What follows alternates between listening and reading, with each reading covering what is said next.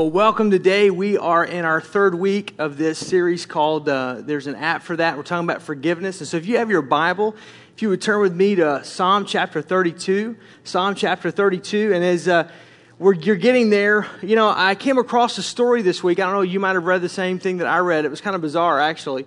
That, um, speaking of forgiveness, that uh, a Middle Eastern uh, leader who had uh, employs thousands of people and a very powerful individual uh, had had an extramarital affair with one of his employees' wives. And in the, in, in the event of the affair, they actually uh, had a child uh, and conceived a child. And according to the law, the Middle Eastern law, they were not allowed to divorce. And so he actually had a hit put out on this lady's husband. You may read this this week? Very interesting and uh, had a hit put out on this lady's husband, had him killed. Nobody knew it or connected it. He actually married the woman. She gave birth to the child. When the child uh, was, uh, was born, there were major defects, major issues, stayed uh, under doctor's care and supervision, and actually died. And upon the death, there became quite a few questions. It kind of opened a whole Pandora's box. And uh, come to find out, all of this information came out. You're talking about a man that needs forgiveness. Uh, someone that's in need of, of, of, you know, the employees, the family, the, the, the life that was taken, the adultery, all of that stuff. How does he deal? How does he find forgiveness? How does he deal with the hurt? How does he deal with the pain? Well, Psalm 32 gives us insight on how to do that because that man's name is David, David of the Old Testament. And that's exactly what happened in the life of David. Yeah, David, the one that slew Goliath, David, the one after God's own heart. I told you I just read a story this week, just like you did in the Bible. Some of you are going, wow, is that like in USA News report, CNN? I missed that somewhere. This is what David said upon dealing with this particular sin that I just described. Verse 1 Blessed is the one whose transgressions are forgiven, whose sins are covered. Blessed is the one whose sin the Lord does not count against them, and in whose spirit there's no deceit. When I keep silent, my bones wasted away, and through all my groaning all day long. For day and night your hand was heavy upon me, and my strength was sapped as in the heat of the summer. Verse 5 Then I acknowledged my sin to you, and did not cover my iniquity. And I said, I will confess my transgressions to you, the Lord and you forgave the guilt of my sin. Now, on the subject of forgiveness and how it works, I get four common questions about this, this, this subject of forgiveness, and I want to deal with those today. The, the first question I get is what is forgiveness? Really, what is forgiveness? I mean, we all kind of understand it, but what is forgiveness? I want to give you a statement. Forgiveness did not originate with man, but it was meant for man. Although forgiveness didn't originate with man, it was meant for man. Now, let me explain why. When we talk about forgiveness, at the same time, we're talking about injustice because forgiveness and injustice uh, go hand in hand. You can't have one without the other.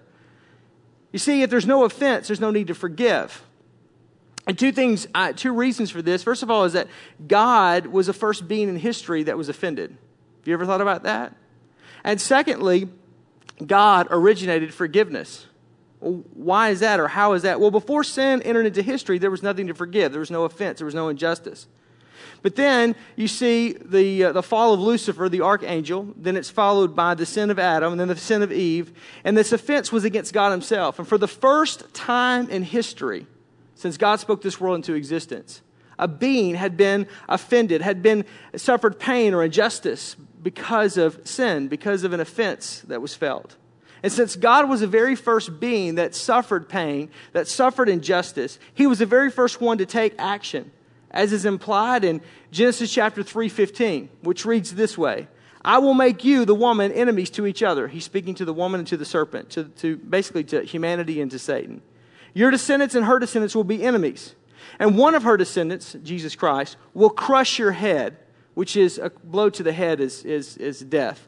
But you will bite his heel And so, this is the first messianic prophecy of the Old Testament. It's the first foretelling that God has a plan for salvation. And it's the first thing that God introduces so that when sin enters into the world, when the offense and the injustice of sin enters into the world, God responds with forgiveness. He offers a plan of salvation. He basically says, Look, there will always be an issue between humanity and between Satan. There'll be this enmity, there'll be this, this, this hardship between the two of those. And uh, and, and, and though the, the, um, the Satan himself, the, the, the, serpent, will strike his heel, which will cause a bruise, which uh, the, the, King James Version writes that it will bruise his heel, speaking of Jesus.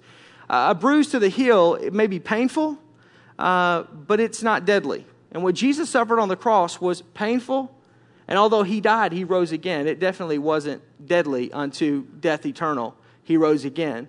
But what Jesus Christ will do to Satan, which will rectify the sin and the original offense that God suffered there in Genesis chapter 1, Genesis chapter 2, and that God makes provision for in Genesis chapter 3, that original sin, that original offense, God says, I will forgive because I will destroy Satan, the very thing that causes injustice in the world.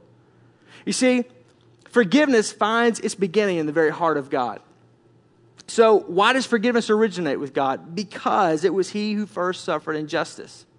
He's the very first one. That's why forgiveness didn't start with man, but it's for man. Let's talk about that. How does forgiveness work? That's the second question that I get. How does forgiveness work? Well, I'm going to answer that with a question.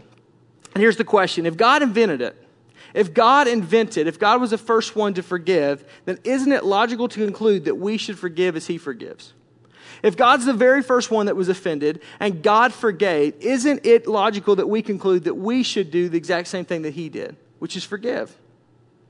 Because when we forgive, we're participating with God in something that's of extraordinary divine origin. We're, we're partnering with God in, in, in essence. That when we act as He acts, when we forgive as He forgives, when we do that, that we're actually partnering with how God created things to be. But how many of you know that's not always the case? Mm, I know we're in church. Don't shout me down when I'm preaching good. I'll give you a statement. In reality, it's offensive to God when we don't forgive, and our refusal to pardon others actually restrains God from acquitting us or, or from forgiving us. Let me say that again. Actually, it is offensive to God when we don't forgive and when we refuse to pardon others. It actually restrains God from acquitting us. Uh, are you serious? Yeah, the Bible says in Matthew chapter 6, verse 15, but if you don't forgive men their sins, your Father will not forgive you your sins. On the other hand, God considers it an act of real trust in Him and in His Word when we believe His Word and when we do as He does and when we forgive. The Bible says in Matthew chapter 6, verse 14, if you forgive men when they sin against you, then your heavenly Father will also forgive you. So that's a, hey, if I forgive, I'm going to be forgiven. If I don't forgive the person that I've seen, then I, I hold that against God. Colossians 3.13 says, bear with each other and forgive whatever grievances. That word, whatever, means anything, all right? Just in case you didn't know that. Uh, whatever grievances you may have with one another, and forgive as the Lord forgave you. As the Lord forgave you. How does the Lord forgive? I'm glad you asked that question. Look at these scriptures. Psalm chapter 130, verse 3 and 4 says, If you, O Lord, kept a record of sins, he doesn't, but if you did, who could stand? But with you there is forgiveness. Micah chapter 7, verse 18 and 19 says this Who is a God like you who pardons sins and forgives the transgressions of the remnant of his inheritance? For you do not stay angry forever, thank God, but you delight to show mercy and you will tread our sins underfoot and hurl all of our iniquities into the depths of the sea. Let's go on. Psalm 103, verse 12 says, As far as the east is from the west, so far as has he removed our transgressions from us. And Isaiah 38, 17 says, You have put all my sins behind your back. When God forgives you, when God forgives me, he forgets. He forgets. He shows mercy. He shows amazing grace, unmerited favor to us, to anyone who asks. It's, one of the things I love about God. That's one of the things I'm amazed about God is how He shows grace and how He shows mercy. So if God does that, and we're supposed to forgive as He forgives, and we see how forgiveness works, here's the third question I get. Then why can't we forgive and forget? You and I. If God has the ability to do that, if God can cast our sins as far as the east is from the west, if God can take our sins and bury them at the bottom of the ocean, then why can't we? But you listen to this. Because God has a purpose for your failures and for your mistakes. God has a purpose for your failures and for your mistakes. We all come to Jesus Christ. We all come to Jesus Christ with spiritual broken bones, with wounds and with hurts and with past mistakes. God, check this out. This is going to be on the screen for you. God does forgive and forget the past, but He never erases it because He has a purpose because he has a purpose. It's an interesting statement. How can a God forgive and forget, but yet never erase it? Well, if he erased it, you wouldn't remember it. If he erased it, you would have no recollection of it. There's coming a day, it's called heaven, where we won't remember that. Where every, every sin will be stricken from our very minds and our beings of who we are. But until then, even though God forgets it, God doesn't remember it anymore, but He allows us because God's intention is to heal the wounds of our past, to bind us together, all the hurts, all the pain, all the things, to heal us in our relationship. But He doesn't allow the past, He allows the scars to remain. He allows the weakness to remain. Why? So that He can use you and I as wounded healers. Think about this for a second. To go out and help those who are struggling with the exact same things. That's how God's best glorified. That's how God works. That's how people are best helped. When we, when you and I allow God to use us in our very own weaknesses and our mistakes to help other people. See, it's interesting that I judge people from my point of strength, not from my point of weakness. You judge people from your point of strength, not from your point of weakness. You have a tendency to look at people and go, if you're skinny, you have a tendency to look at those of us that are a little bit more uh, husky, should we say. And you go, why? What's their issue? For those of you that are active, you look at inactive people and you go, well, why don't they just get up and just run 10 miles? Well, what's the big deal? See me after service, I'll help you with that one. Right? I mean, we sometimes in the church go, well, why, why can't they just bake off that addiction? Why can't they just leave the alcohol alone? Why, why can't they just leave the, the sex alone? Why can't they just do, why can't they just, and we judge people not from our weaknesses, but we judge people from our own strengths. And, what, and the reason why we do that is because we are secure in our strengths because we want God to see our strengths. But the truth of the matter is, God sees all of us, including our weaknesses. And that the reality is, is that we typically, as humans, don't judge people from a point of weakness, but from a point of strength. I typically don't throw a rock if I live in a glass house. I'm not the one that's going to bring up somebody else's issue if I've got the same issue. Why? Well, because in, in the world that we live in, that's, uh, that, that, that's, uh, that's inauthentic at best. But the reality is, it's how we're wired and made as humans. Because there's this protective mechanism that says, I want to put my very best foot forward with God. Because I want, because you've you ever heard somebody say to you, well, when I get things all right with God, then I'll show, then I'll come to church. When I get everything worked out, then I'll come to God. Which is crazy thinking because at the end of the day, we're all, our righteousness, every one of us is as filthy rags inside of a holy God, mine included. Everybody's in this room. I mean, that's just, you know, we, we are sinful. We are born of a sinful nature uh, we come into this world and we battle this thing. And so what God says is, look, your sins are forgiven when you ask for forgiveness. And you walk through the consequence of your sin. We talked about that last weekend. But the reality is, is that in your life, you can take the very thing that the enemy would try to use to destroy you, and God will turn around and use it for your good. How does He do that? Because He help, allows you to help other people that are struggling with the exact same addictions, with the exact same pains, with the exact same wounds.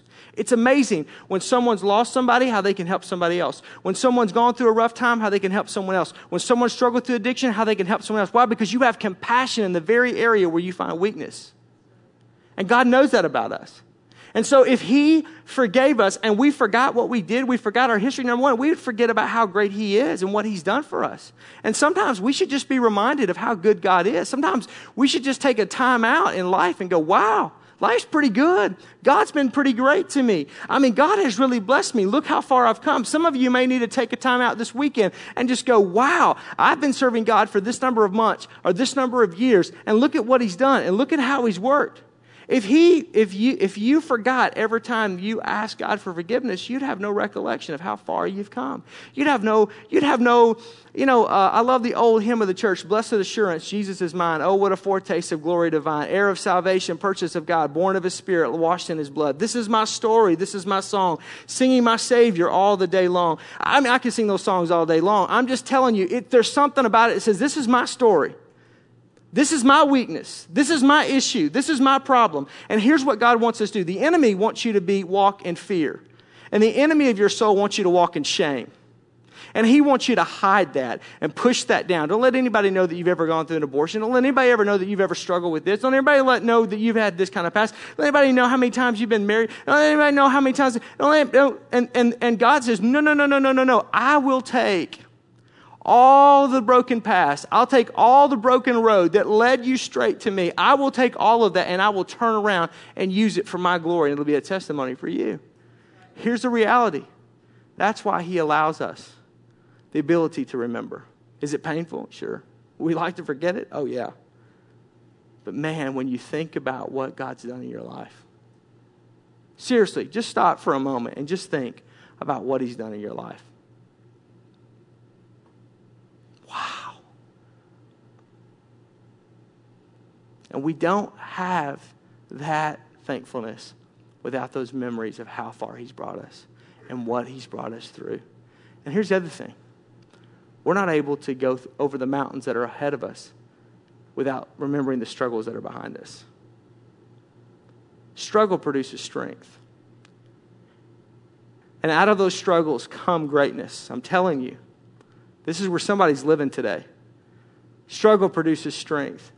And out of where God's brought you to, to where He's bringing you to, and then mountains that are ahead of you, and the oppositions that are ahead of you, and the things that you're going to have to walk through ahead of you, it's going to be the past victories and the past failures. That you have the ability to recollect how God used all those things and turn them around for your good to give you strength for the journey and faith to follow. That's why I'm so glad that He forgives my sins and doesn't hold them against me. And He forgets them and casts them as far as the east is from the west. And as painful as it is for me, it's a reminder to me every single day because I can't forget how good He's been, how gracious He's been, and how faithful He's been. God uses our mistakes to help other people. And the last question that I get is then why or how do I forgive myself? How do I forgive me? Well, I want to go back to this passage and uh, Psalm 32. I want to reread this passage because this passage holds the keys of how you find forgiveness for yourself. Let's read it again. Blessed is the one whose transgressions are forgiven, whose sins are covered. Blessed is the one whose sin the Lord does not count against them, and whose spirit there's no deceit. For when I kept silent, my bones wasted away through all my groaning all day long. For all day and night your hand was heavy upon me, and my strength was sapped as in the heat of the summer. And then, it's an operative word in the phrase, then I acknowledged my sin to you and did not cover up my iniquity. And I said, I will confess my transgressions to the Lord, and you forgave the guilt. Not just the sin, but the guilt, the shame, the weight, the, term, the turmoil, the, the torment of my sin. Now, the, this passage gives us three words that God uses for sin in verses 1 and verse 2. You highlight in your Bible or you do whatever, you can do that. But he uses three words for sin. First is transgression. Transgression means to go away from, departing from, rebellion. So to transgress would be to go away from or to depart or, or rebellion. The second word he uses for sin is sin which is disobedience to God's word. God's word says go this way, you go that way. Sin. God's word says go left, you go right. Sin. It's disobedience to God's word. And the third word he uses is iniquity, which means corrupt or twisted or crooked. Uh, uh, it's a twisting of God's grace to fulfill our own evil desires. It's when you use God's word and you use grace as a welcome mat to wipe your feet off on uh, and just go live the way you want to live. That's what iniquity means. Now, these are God's three words for sin, pretty heavy. That's how he, that's how he views that. I want you to look at verse 3 and verse 4 real quick, though. Um, Because you and I aren't created to handle the weight and the guilt of sin. Did you know that? We're not created, not only are we not created to handle sin, we're not created to handle the weight and the guilt of sin. Because when we deal with sin in and of ourselves, because what's happened here in verse 1 and verse 2, David is basically making a, tra- a, statement as he's dealt with all the, the junk that, that we just talked about earlier. He's basically making a declarative statement about God, how God views sin. And he knows this. But in verse 3 and verse 4, he tells you exactly what he does with his sin. He just keeps silent. And in his silence, in his lack of confession, in his lack of coming to God, his bones began to, to waste away. And he groaned all throughout the day and the night. It's what sin and what guilt will do for you. And, and, and, the, and all day and all night, it was heavy on him. His strength was sapped like, like working in the, in the heat of the day in the middle of the summertime. He was exhausted. Can, can I tell you that you and I are not created to carry, to carry the weight of sin. That's the reason why the enemy of your soul and my soul will so try to weight us down and will try to keep us down. And he will, and, and the way he tries to confine us is through guilt and shame. Because the reality is, is that he knows we're not wired for this. See, we were wired to live in the Garden of Eden. We were wired to sit and talk with God in the cool of the day. We were wired for relationship. We were wired for, for God to use us to accomplish great things. We were not wired to deal with sin because when sin entered the world, God had to bring provision through Jesus Christ, which means there is an answer. There is a way. There's a way to find forgiveness. There's a way not to have your, your, your bones ache and, and groan all the way through the night and feel heaviness upon your life and feel the weight of that on your life. It's called forgiveness through Jesus Christ, through God's only Son.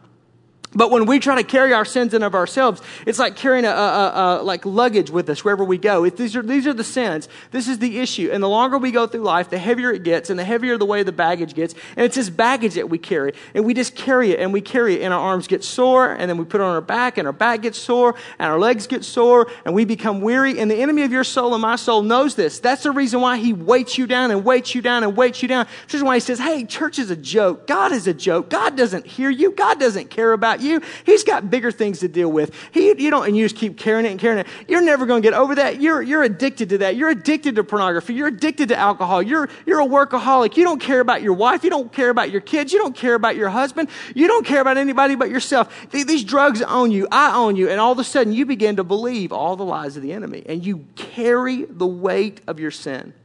And when you do that, you will show physical effects in your own body, according to what David says, of what happens. And you're not intended to be that way. That's the reason why God instituted this thing called forgiveness. In the very beginning, He makes provision for it. Why? Because He knows that unforgiveness, which equals the weight of guilt and shame, is something that you and I can't handle. You ever been around someone who's, who won't forgive? They're about as mean and sour and surly as about anybody you're going to meet. You ever been around someone who just carries the guilt of, of the past? Oh my goodness. It's like this weight, it's like this thing. You ever been around Christians?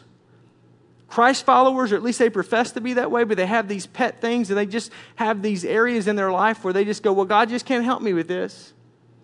I just can't forgive myself because I just. That's where David was. But what happened in verse 5 is he began to realize God's response for sin. God uses three words in verse 5 to respond to sin. First is forgiven. Forgiven means that your sins are lifted off, they're removed. Taken away, they're removed. The weight is gone. Second word he uses is the word covered. Your sins are no longer seen or remembered. It's where we get the word mercy from. In, in the Old Testament, you would have to have the, the, the, the uh, blood of sacrificial animals that would be brought in by the high priest. And the high priest would go into the Holy of Holies and would stand over what was called the mercy seat, which housed the Ark of the Covenant. And the Ark of the Covenant represents the presence and the power of God. And they would take the blood of the bulls and the goats and the lambs and they would sprinkle it on the mercy seat. And they would literally cover the mercy seat with this sacrificial animal so that it was covered, so that that's what God would see. The same way, It's the reason why Jesus Christ, the Bible says he was the lamb that was slain from the foundation of the world. Jesus Christ came to be a ransom for you and for I. That's why his blood had to be shed. Because when God sees your sin, he doesn't see your sin. He sees the blood that Jesus Christ shed on Calvary's cross, and it covers you. It covers me. And he sees our sin. He sees our iniquity. He sees our transgressions no more. And David says, Man, my sins are covered. God, you don't see them. You have mercy not to even look up on them. And the last word he uses is impute, which means your sins do not count against you. You're free. It doesn't count. You're free. The jury's come back. You're free. You're free. You, you no longer, not only are you forgiven, your sins are, are lifted. Not only are you covered, which means God doesn't see your sin anymore, but you are free to go. You are free to leave. The, the jury has made a decision. God, the judge, has made a decision, and He says you're free. And, and, the, and the only one that says you're not is the devil, and the devil doesn't count because he's not even in the jury box or on the throne. You are free. Why? Because your sins have been forgiven, because they've been covered. And David says, he uses the word, the article, then. He said, Then my guilt was gone. Because when you experience the forgiveness and the covering and the, and, and, and, and, and the imputation of God's grace in your life, when He imputes that into your life, then all of a sudden the guilt is gone. The shame is gone. You may remember, but, but, but, but God will only use that to help you to help someone else. And so David says, Man, here's my response to sin. This is how we should respond to sin. Allow God to forgive because I can't. Allow God to forgive me because I can't forgive me. Allow God to cover because I can't cover my sins. My righteousness as, as, as filthy rags on the side of a holy God. I'm never going to be good enough, smart enough, fast enough, holy enough, pure enough. And allow God to settle the score because only He can. You see, you and I, we can't forgive ourselves. We may never forget this side of eternity. But that's why we come to Jesus. Because only He can do what we can't, and that is forgive our sin.